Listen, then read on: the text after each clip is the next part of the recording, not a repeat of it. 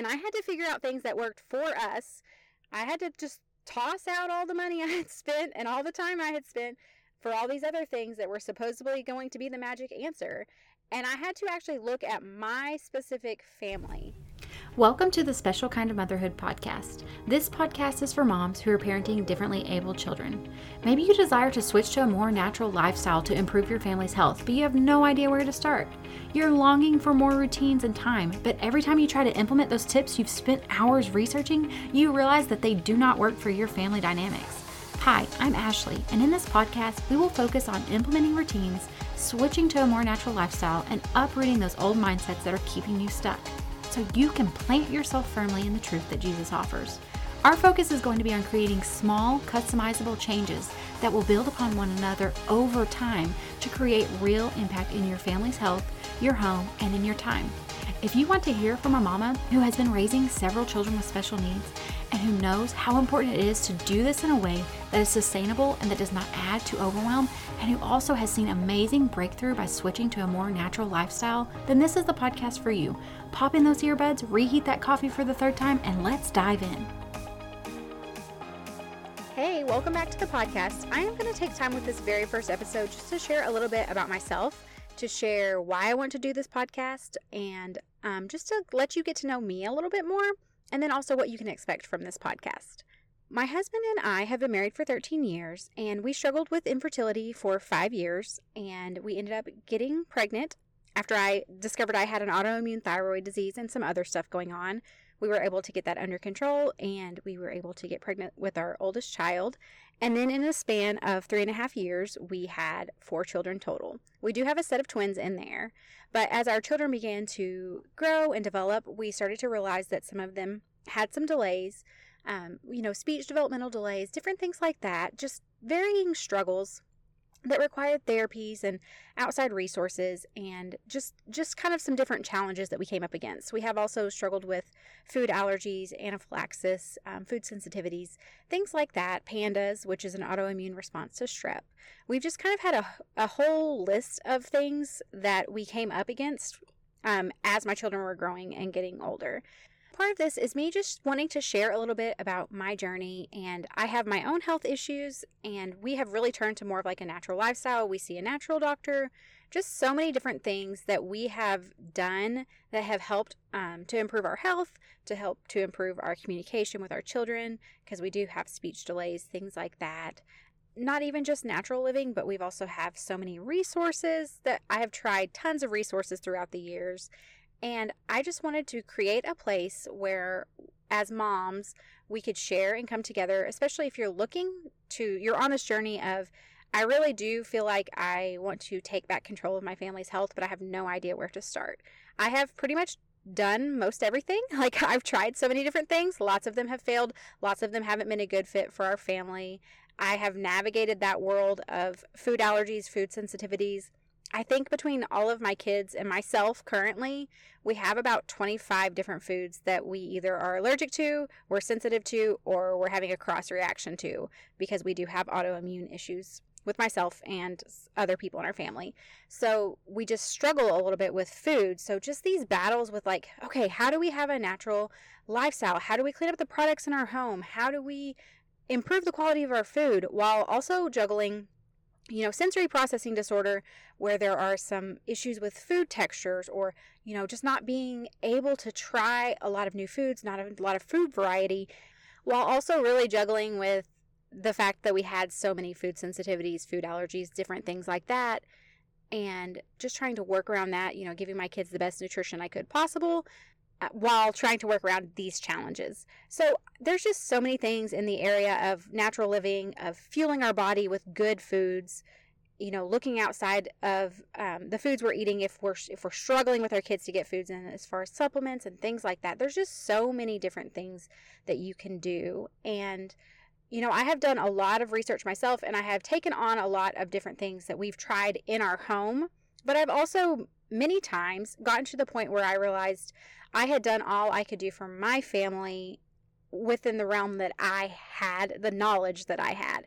And so we would, and we still do frequently reach out to our naturopath and we get her direction because that has helped us tremendously to be able to join hands with someone else who has more knowledge, more education, and can really guide and direct me on the right path of, hey, let's try this for your family. So I just want to be able to create a place where moms can come together and regardless of if we're all deciding to do the same thing, like you know, maybe we're not all following the same type of standards for how what we consider clean or natural living. Well, that doesn't matter because we all have to decide what works for our family, and especially whenever you have children who have uh, different needs, so the dynamics of the home can be so different from anyone else around you. So you really do have to tailor it to what works for you and your family. And I'm a big believer of start with one thing and build from there. I think whenever you are already in a state of overwhelm of trying to care for your children and make sure that they're okay and try to get them the therapies and the services and the resources that they need, trying to tackle in I'm going to change every product that we put in our mouth, every product we put on our skin, every product that we use in our home all at once is just not feasible. So I think, you know, really building on, hey, how can we find one thing that you can switch out and let's build from there. So that's something that I feel very passionate about because I've seen such a huge, tremendous change for myself and for my family in the way of our health. And I feel very strongly about that. And so, to touch a little bit on the fact of that overwhelm that I was discussing, you know, I we tried for five years to have a child, and then in a matter of three and a half years, we had four children, and several of those children were struggling with communication or were having, um, you know, just different sensory issues. Just a lot. It was a lot of different things, and it was with more than one child. And so I was just in a in a mode of survival. Um, I had stepped into this journey of motherhood, and of course, I had waited, you know, longer than a lot of people do for that for that to happen. And then it was not at all what I expected it to be. I, there were a lot of challenges that I ex- I did not expect. You know, I had this idea of like we're going to have these play dates with friends and we're going to be chatting and talking all the time and it's just going to be this wonderful beautiful thing. And while it is this wonderful beautiful thing, it is not the wonderful beautiful thing that I thought it would be. It's very different than what I thought. However, it's still wonderful and beautiful. I love my children. They're precious. I would not change them for the world. But whenever we come up against that expectation and it's not what we thought. And then on top of that, there was this learning curve of I had no idea how to communicate with a nonverbal child. I had no idea how to help a nonverbal child to, you know, learn different ways to be able to communicate with me.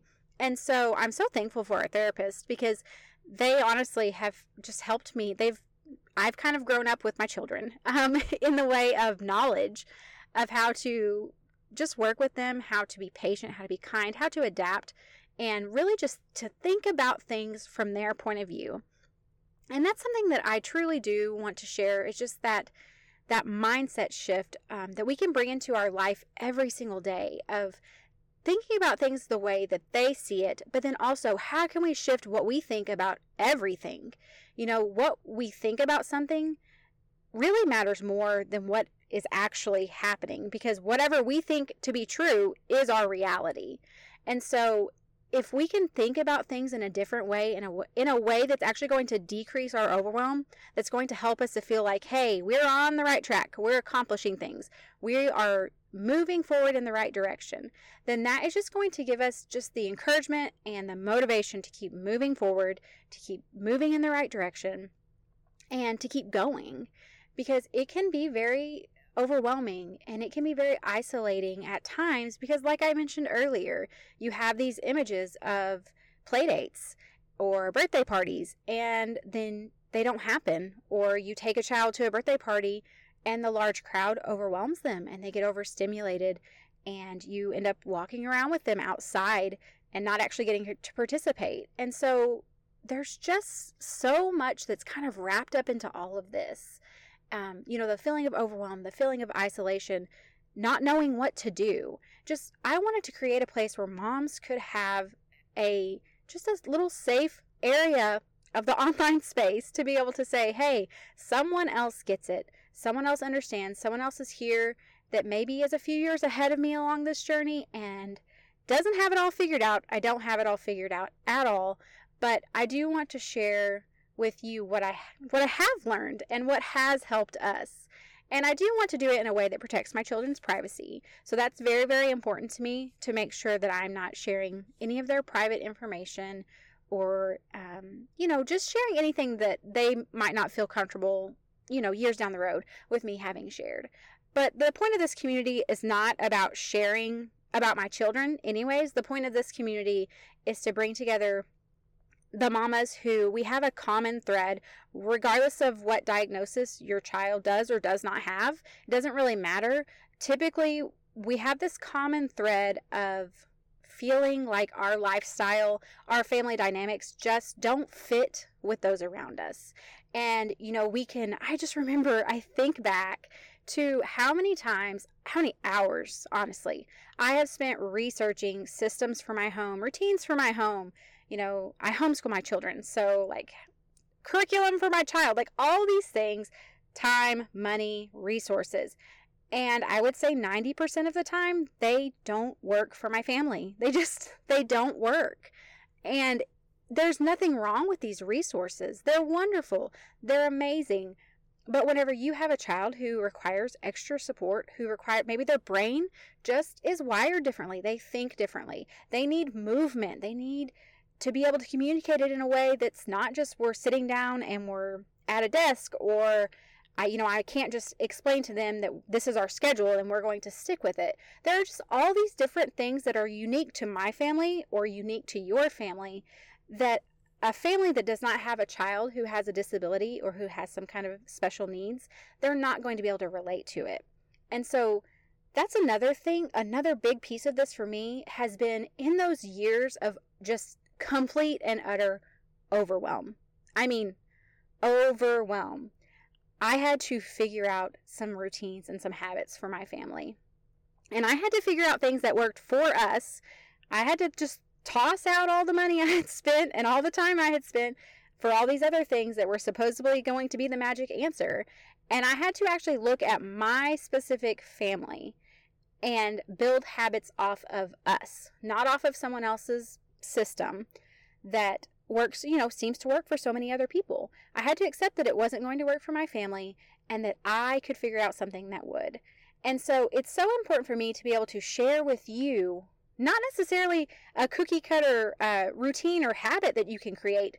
It's not that because your family looks different than mine too. So it would just be the same problem over and over. However, giving you some ideas so that you can take those ideas and then look at your family and one by one, you start implementing one idea and then another and then another. And then they build on each other over time to the point where you're not really even thinking about it anymore. It's just something you do.